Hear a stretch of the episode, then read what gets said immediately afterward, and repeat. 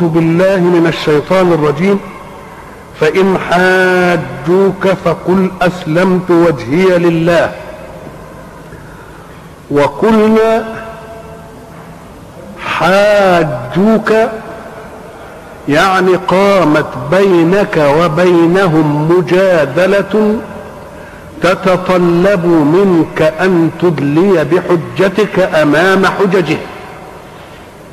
لقنه الله سبحانه ما يقوله إن حاجوا، ولكننا لم نعرف من المراد بمن حاجوا.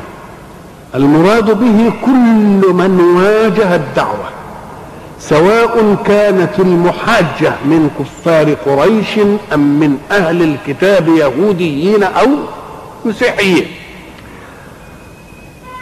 عرفنا ذلك مما يأتي في قوله سبحانه فقل أسلمت وجهي لله ومن اتبعني وقل للذين أوتوا الكتاب والأميين. يبقى إذن الكلام مع مين؟ مع الذين أوتوا الكتاب وهم اليهود والنصارى والأميين وهم مشركو العرب. وقلنا أسلمت وجهي لله، والوجه هو أشرف شيء في الإنسان، وأسلمت معناها خضعت، فكأنه نسب الخضوع لا للبدن ولكن نسب الخضوع لأشرف شيء في الإنسان وهو الوجه. والوجه مرة يطلق ويراد به الذات كلها. أسلمت وجهي يعني ذاتي بكل ما أوتيت الذات من جوارح ومن أعضاء. اقرأ إن شئت قول الحق سبحانه كل شيء هالك إلا وجهه، أي إلا ذاته، وإلا فإن أخذنا الوجه على أنه الوجه فقط. أليس لله يدان؟ له يدان. تبقى يعني الوجه هو الذي لا يهلك وبقيته الأشياء تهلك. لا، وجه يعني إيه؟ يعني ذاته. وأطلق الوجه على الذات لأن الوجه هو المشخص للذات. لا تستطيع أن تميز أعضاء في بدن عن أعضاء في بدن، إنما التميز يأتي بسمة الإيه؟ بسمة الإيه؟ الوجه. سمة الوجه هذه هي الإيه؟ هي المميزة. قل أسلمت وجهي لله ومن اتبعني. قول الحق في تلقينه لرسول الله ومن اتبعني تدل على شيء. الرسول أسلم وجهه لله لأن الله خاطبه بواسطة الوحي، والوحي يباشره صلى الله عليه وسلم. ولكن حين يقول ومن اتبعني، أي قام الدليل لمن اتبعني وإن لم يكن مخاطبا من الله مباشرة.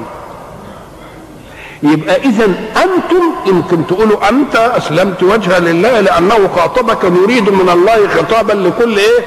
واحد. قال ومن اتبعني، فمن اتبعني قامت عنده الحجة بأني رسول صدق مبلغ عن الله منهج حق. فما تقولوش ليه وإحنا نقول لهم لا، ومن اتبعني وكل الذين أوتوا الكتاب والأميين أسلمتم. ساعة تأتي أو تسمع أسلوب في همزة الاستفهام. مرة يطلب من الاستفهام أن تعرف الحقيقة. أعندك محمد؟ أزارك فلان؟ تريد أن تفهم الحقيقة. ومرة تريد من الاستفهام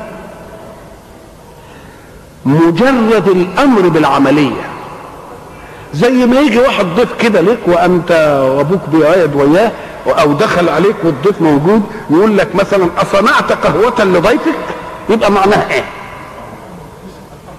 يعني ما كنتش عملت، الحق اعمل ايه؟ اعمل. يبقى اسلمتم يعني معناها ايه على هذا؟ اسلموا معناها ايه؟ اسلموا. ولذلك جاء بعض الكلام عن الخمر إنما يريد الشيطان أن يوقع بينكم العداوة والبغضاء في الخمر والميسر ويصدكم عن ذكر الله وعن فهل أنتم منتهون؟ يعني انتهوا بقى، بلاش بواقع. كذلك قل لهم أأسلمتم؟ فإن قالوا أسلمنا امتعتم، فإن أسلموا فقد اهتدوا.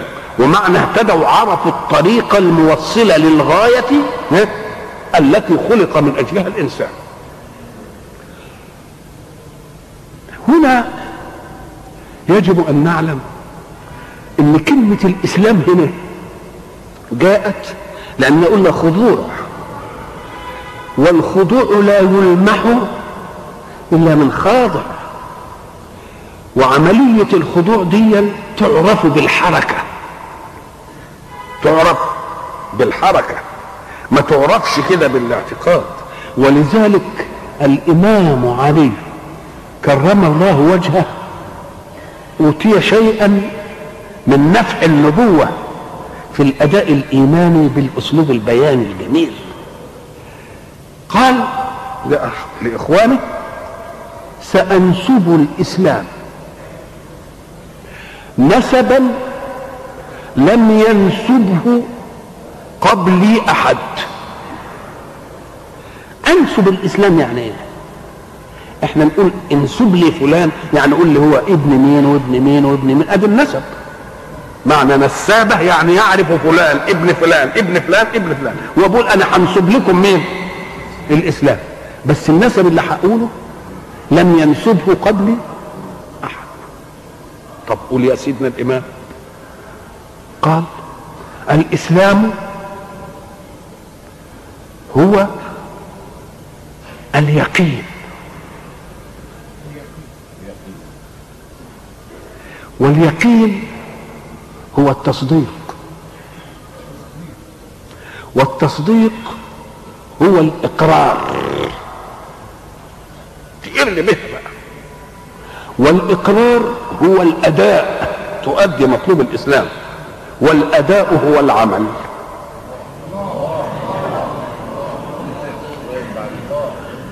يبقى ده نسب مين؟ نسب الإيه؟ الإسلام. يبقى حين ينتهي إلى أن الإسلام هو العمل نقول له قال بعد كده: والمؤمن يعرف إيمانه بالعمل، لأنه هو ده الدليل على أنه مؤمن صحيح. والكافر يعرف كفره بالإنكار، وإن المؤمن أخذ دينه من ربه ولم يأخذه برأيه. المؤمن أخذ دينه من مين؟ ولم يأخذه برأيه. والسيئة في الإسلام خير من الحسنة، والسيئة في الإسلام خير من الحسنة في غيره. شفت بقى؟ والإسلام والسيئة في الإسلام خير من الحسنة في غيره. ليه؟ شوفوا الكلام. لأن السيئة في الإسلام تغفر، والحسنة في غيره لا تقبل.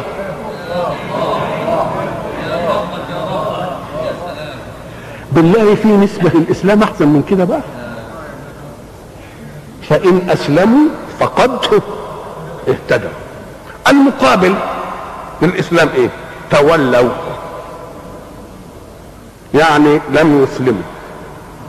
فلا تحزن ولا تأسف ولا تكن داخعا لنفسك، لأن أنت عليك البلاغ فقط، عليك البلاغ. وإن تولوا فإنما عليك البلاغ. طب عليك البلاغ ما دام هو قال في صدر الكلام اسلمت انا ومن اتبعني، يبقى برضه مش عليك البلاغ انت ومن اتبعك،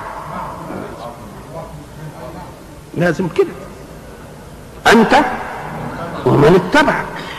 ولذلك تأتي آية اخرى لتشرح هذه القضية الإيمانية، لتبقي الرسالة في أمته صلى الله عليه وسلم. ما عادش بيجي أنبياء بعده. ليه؟ لأن المؤمنين برسول الله أمناء على أن يعدلوا فساد السلوك في الكون، فلم يعودوا في حاجة إلى أنبياء جدد. وده السبب في أنهم يقولوا علماء أمتي كأنبياء بني إسرائيل، كأنبياء. يبقى عليك البلاغ ناخد منها إيه برضو ومن اتبعني، لأن ما دام اتبعوه ولهم في رسول الله أسوة زي ما عليه البلاغ يبقى عليهم البلاغ. قال لك في آية جدي وضحت، كنتم خير أمة إيه إلى آخره، تأمرون بالمعروف وتنهون، دي المهمة بتاعتهم ولا لأ؟ يجي في آية أخرى يقول ليكون الرسول شهيدا عليكم، يبقى شهيد بأنه إيه بلغنا، وتكونوا شهداء على الناس، يعني إيه؟ يعني أنكم بلغتوه. فاللي ما يعملش العملية دي يبقى خدش ميراث النبوة، ما خدش من ميراث، وميراث النبوة كما يكون شرف تبليغ يكون جلادة تحمل، مرة يكون شرف تبليغ ومرة يكون ايه جلادة التحمل في سبيل اداء مين، في سبيل اداء الايه. جلادة التحمل دي هي اللي يجب ان يتصف بها اتباع مين، اتباع محمد صلى الله عليه وسلم، زي ما ورثناه فيه دي نورثه ايه في جلاد. ما الاسوه يعني ايه؟ اسوه يعني تعب، يبقى لازم اهل الدين يتعبوا، مش كده ولا لا؟ ما ضلوا يبقى اهل الدين ينضلوا.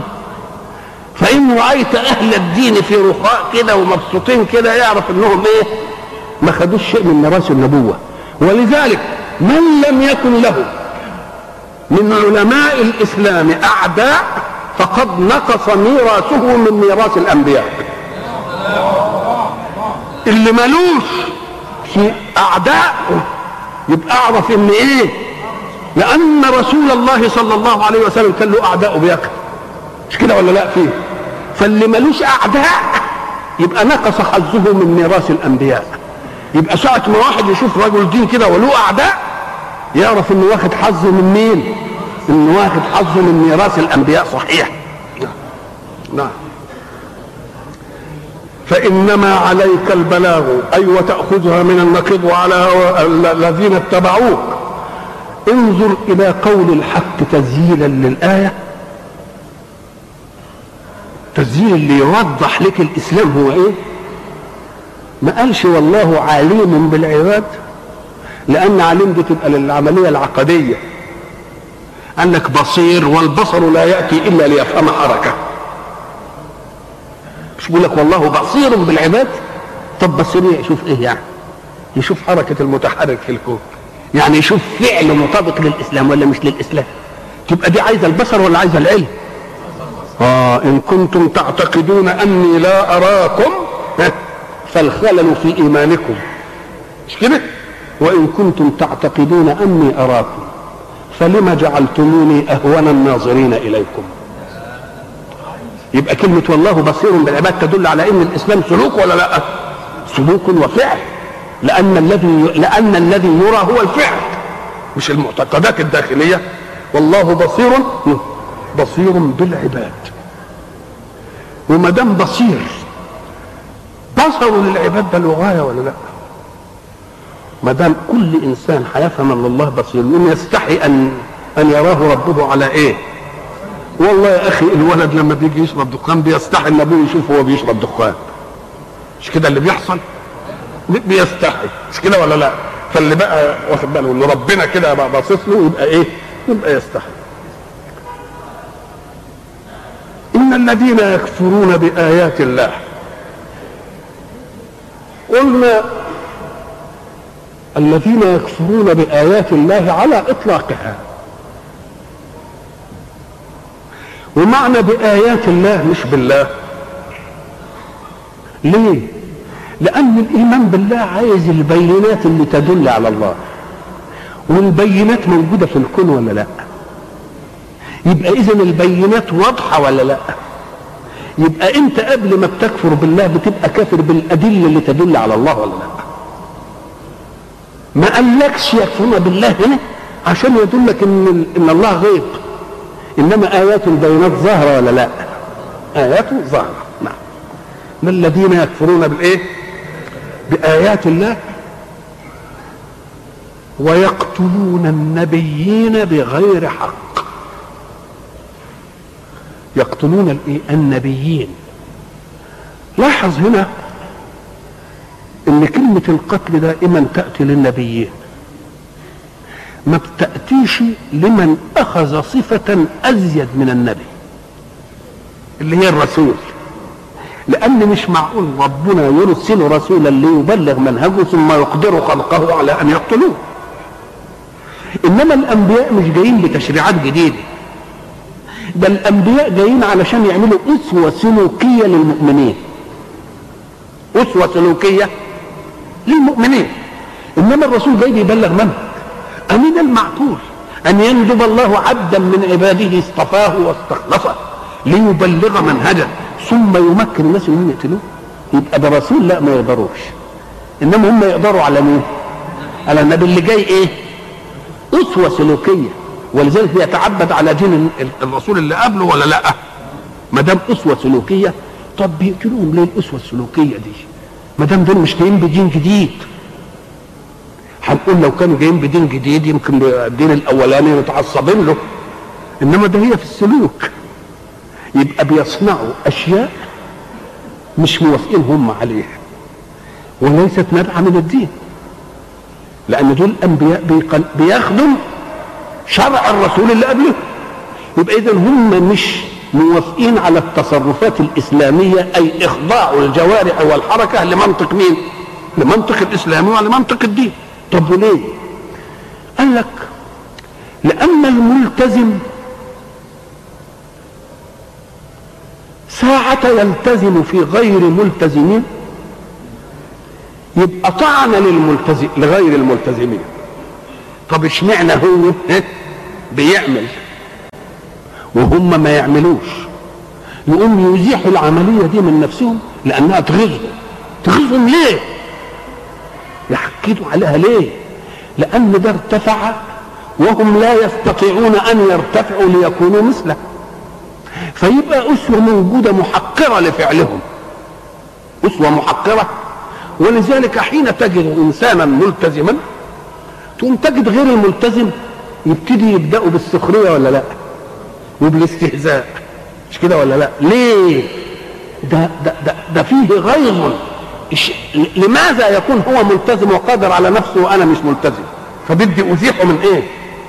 لأنني أتضاءل أمامه، انني اصغر امامه، وساعه ما يشوف واحد بيصغر واحد قدامه يبقى من حظه ان يزيحه من طريقه. ان الذين اجرموا كانوا من الذين امنوا ايه؟ يضحكون، واذا مروا بهم. مش هي اللي موجوده دلوقتي برضه؟ يبقى شيلنا على جناحك ويبقى اعمل لي مش عارف ايه ويبقى ايه ويبقى إيه. مش اللي بيقولوه ان الذين اجرموا كانوا من الذين امنوا ايه؟ واذا مروا بهم يتغامزون، واذا انقلبوا الى اهلهم انقلبوا فكهين. احنا النهارده قابلنا واحد عامل مش عارف ايه وضربوا الارض وهزقناها، انقلبوا الى اهلهم انقلبوا ايه؟ فكهين. واذا راوهم قالوا ان هؤلاء لضالون. قال هم اللي بيقولوا على الملتزمين ايه؟ لضالون، وما ارسلوا عليهم حافظين. انظر الى رد الحق سبحانه، فاليوم الذين امنوا من الكفار يضحكون على الارائك ينظرون هل ثوب الكفار ما كانوا يفعلون. يعني هل قدرنا على جزائهم بمقدار ما صنعوا في المؤمنين استهزاء وسخريه؟ نعم.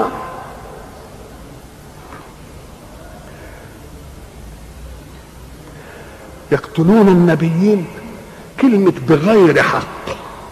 وهل هناك قتل لنبي بحق؟ ما يمكنش. اذا بغير حق دي بيبين الواقع، بيبين الواقع.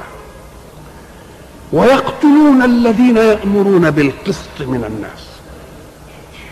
يبقى ما اكتفوش بالنبيين، لان ساعة يقتل نبي، والذين التزموا بمنهج النبوة كانوا وياه، يبقوا دول يتعبوا ويزعلوا ولا لا؟ لازم ينفعلوا للحدث. انفعال للحدث يقدر يمنع القتل يمنعه، ما يقدرش لا اقل من انه يامر بمعروف وينهى عن منكر. فإذا تجاوزت عصيانهم أن يقتلوا النبيين، وإذا قال لهم ولم تقتلون النبيين برضو إيه؟ حتى المنكر عليهم تصرفهم يعملوا في إيه؟ يقتلوا النبيين. إحنا قلنا إن هذه المسألة الرسول صلى الله عليه وسلم صنعت معه أشياء يراد بها اغتياله، مما يدل على غباء الذين فكروا في ذلك، أنهم لم ينظروا إلى وضعه صلى الله عليه وسلم، أهو نبي فقط أم رسول؟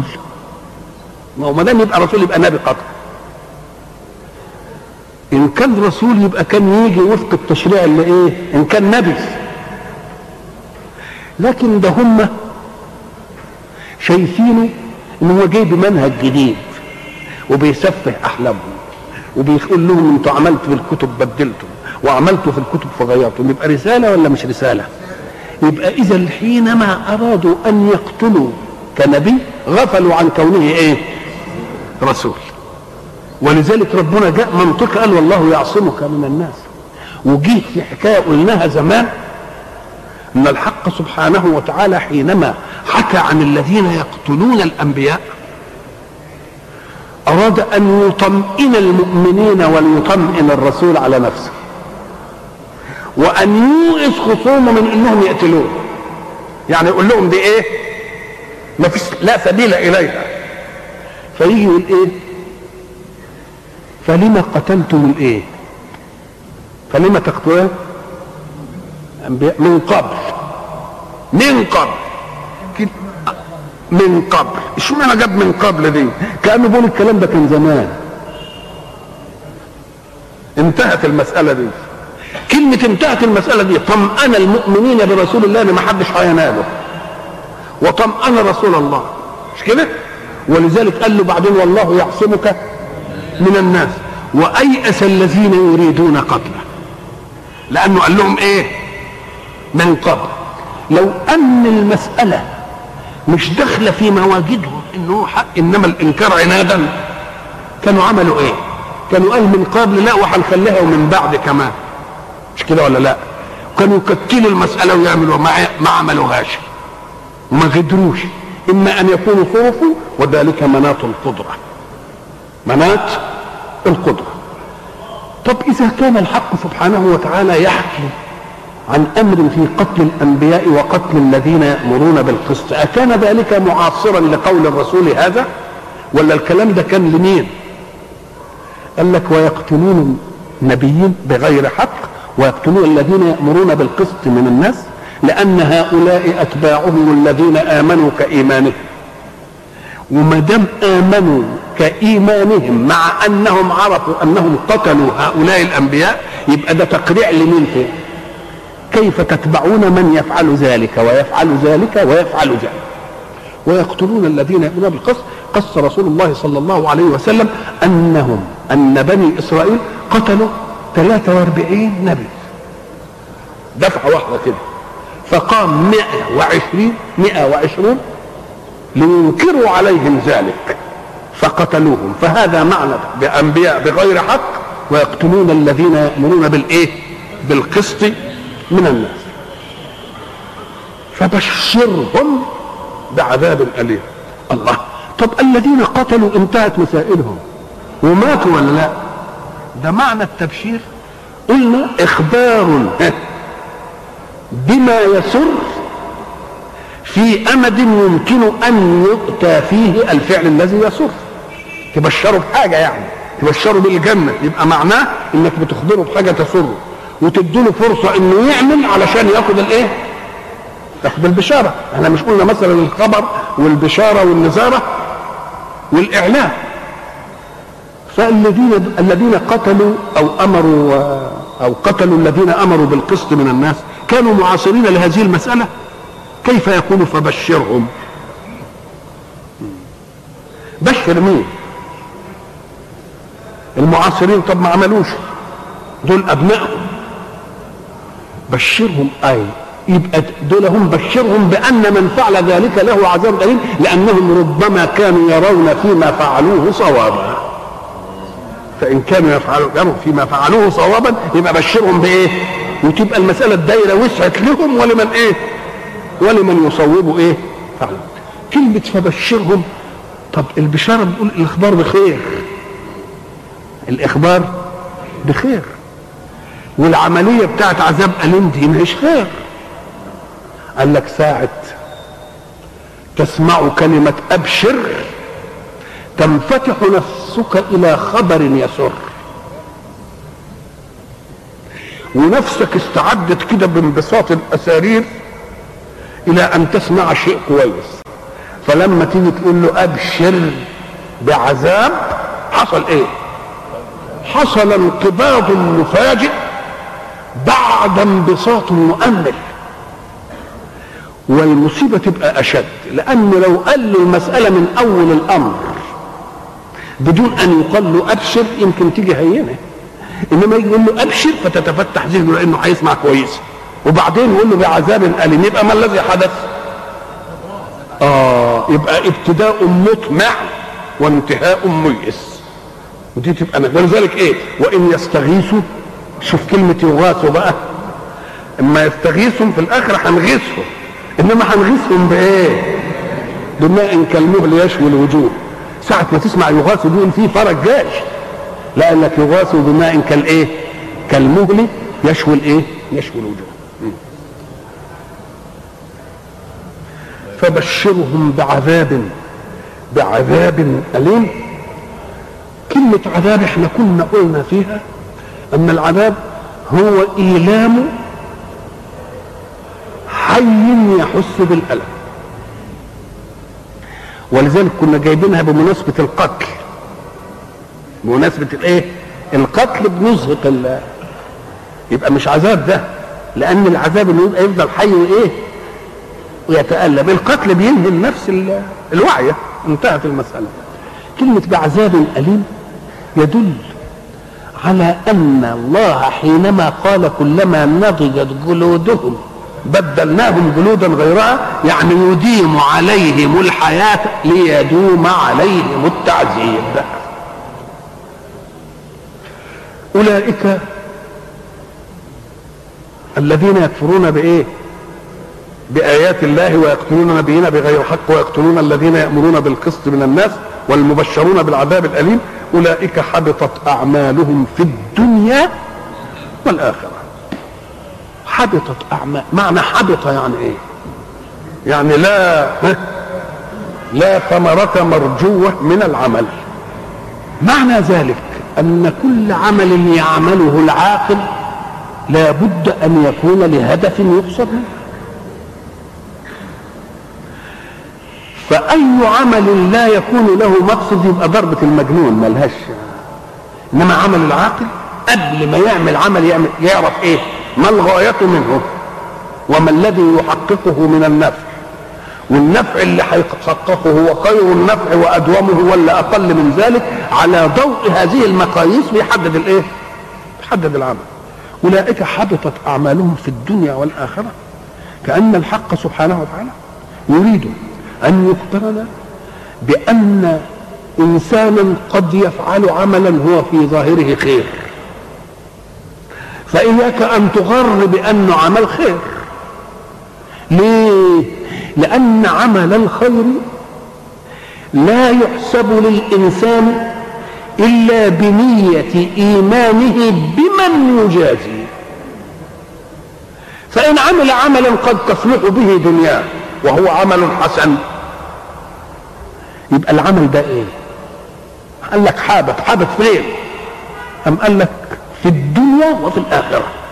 طب حابط في الدنيا ليه؟ حابط في الدنيا أم قال لك بموازين الإيمان لا أعتبره مؤمنا، لأنه عمل العمل ثقة بنتيجة العمل مش بالآمر، ولما الإنسان يعمل العمل يبقى بيعمله ايه؟ للآمر، لأن الآمر أمر به، هو عمل العمل. الذين كانوا يأخذون على الإسلام يقول لك بقى بستور اللي اكتشف الميكروبات وفلان اللي اكتشف الأشعة وفلان اللي عمل مش عارف ايه وفلان اللي عمل ايه، دول هم يروحوا كده يعني نقول بعدالة يا أخي. احنا هنتقاضى نحن وأنتم في هذه القضية إلى أعراف الناس. الذي يطلب أجرا على عمل يطلبه ممن عمل له، فهل كان في بالهم الله وهم يعملون هذا؟ في بالهم الإنسانية، خلاص الإنسانية، والله الإنسانية ادتكم يا أخويا تخليد فعل ليقال وقد قيل. وقد قيل تبقى انتهت المسألة ولا لأ؟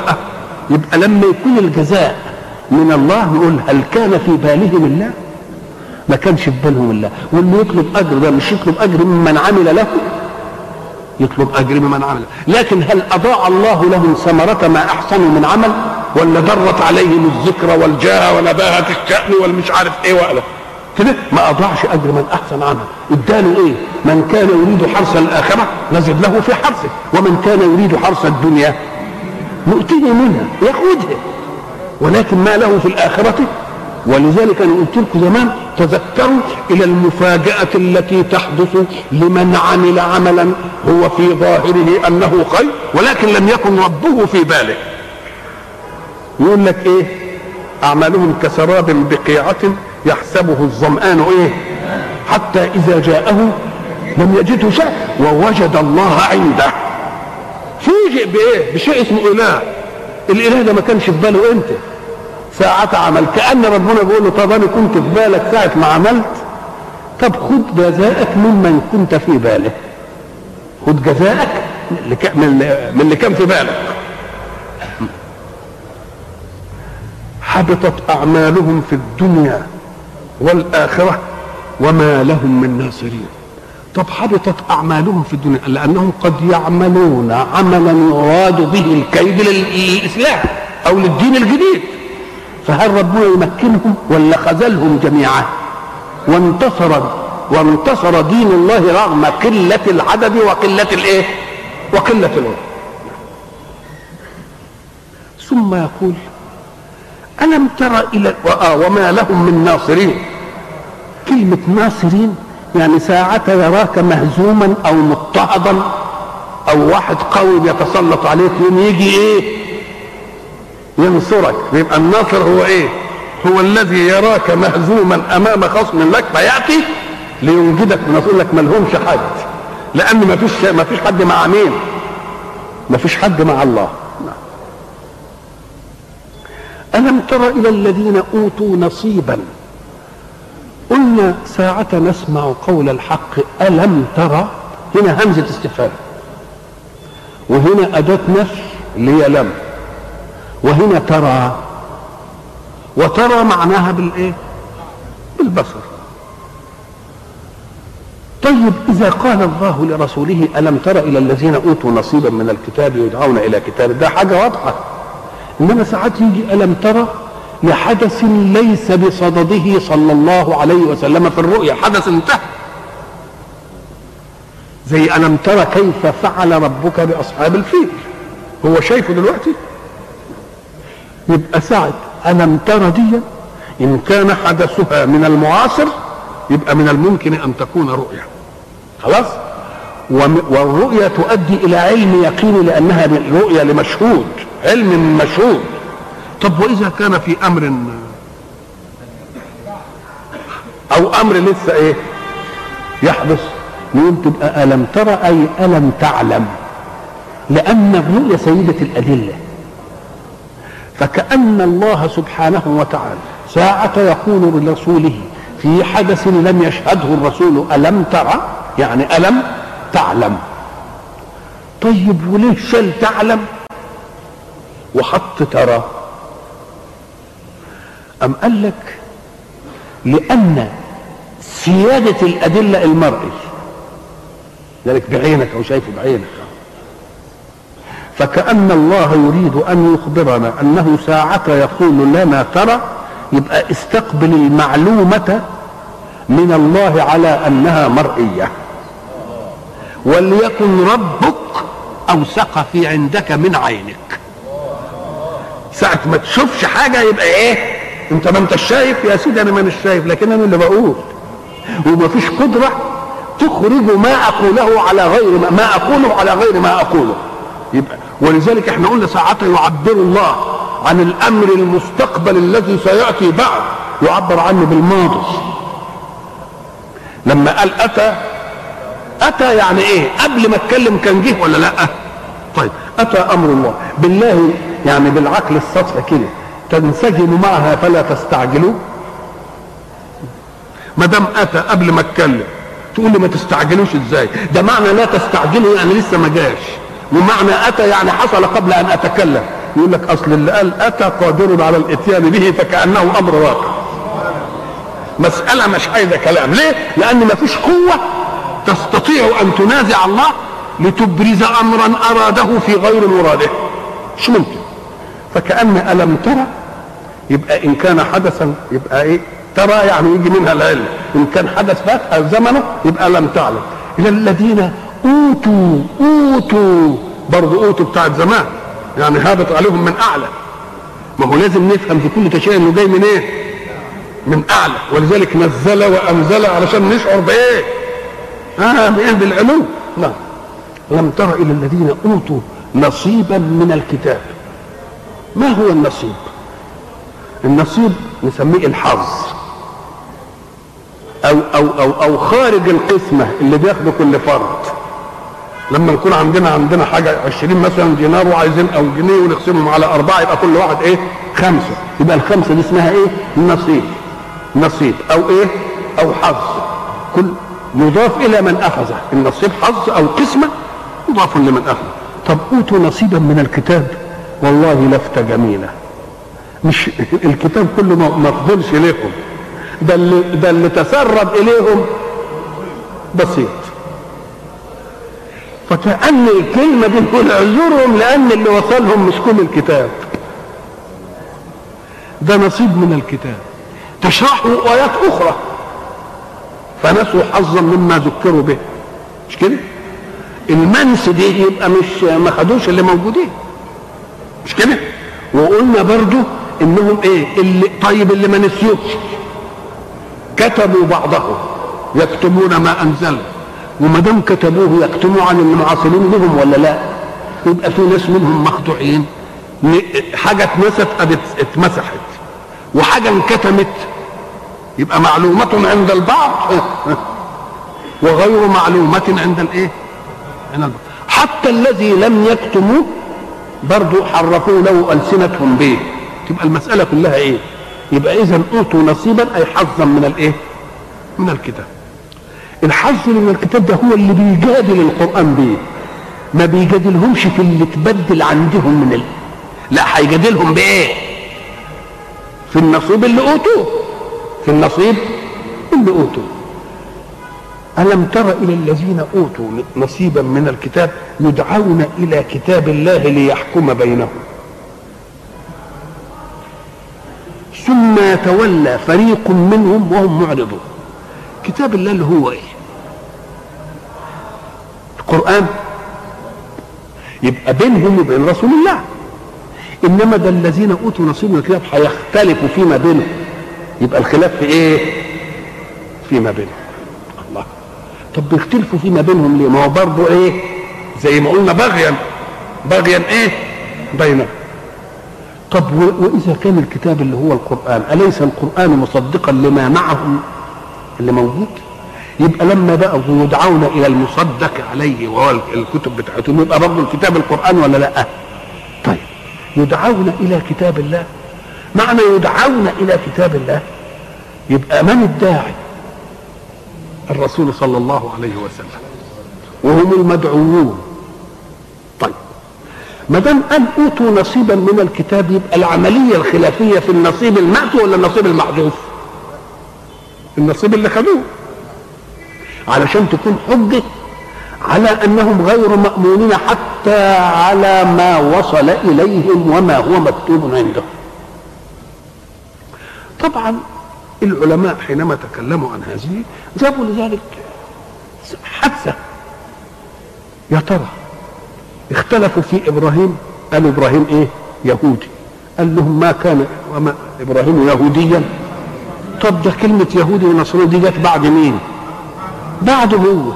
يبقى أنتوا أغبياء ليه كده؟ طب يعرفوا الأحداث ورتبوها مع إيه؟ طب اختلفوا في أمر نبوة محمد، اختلفوا في حكم عندهم موجود في التوراة.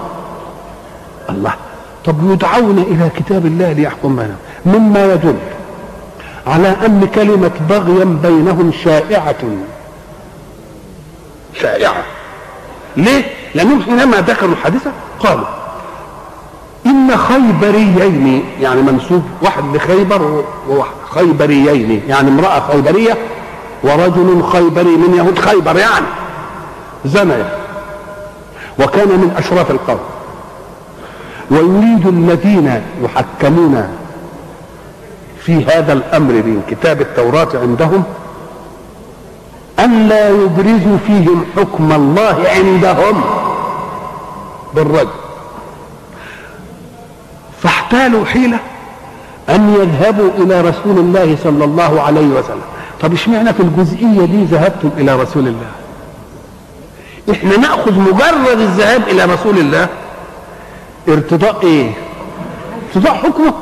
الله، طب ليه ما رضوش في الاول المساله الاولانيه؟ ولا حينما يكون لكم نفع في مساله تبغونها تبقى محمد كويس، ولما ما يكونش تبقى مجرد الذهاب له يعطيك فكره عنه.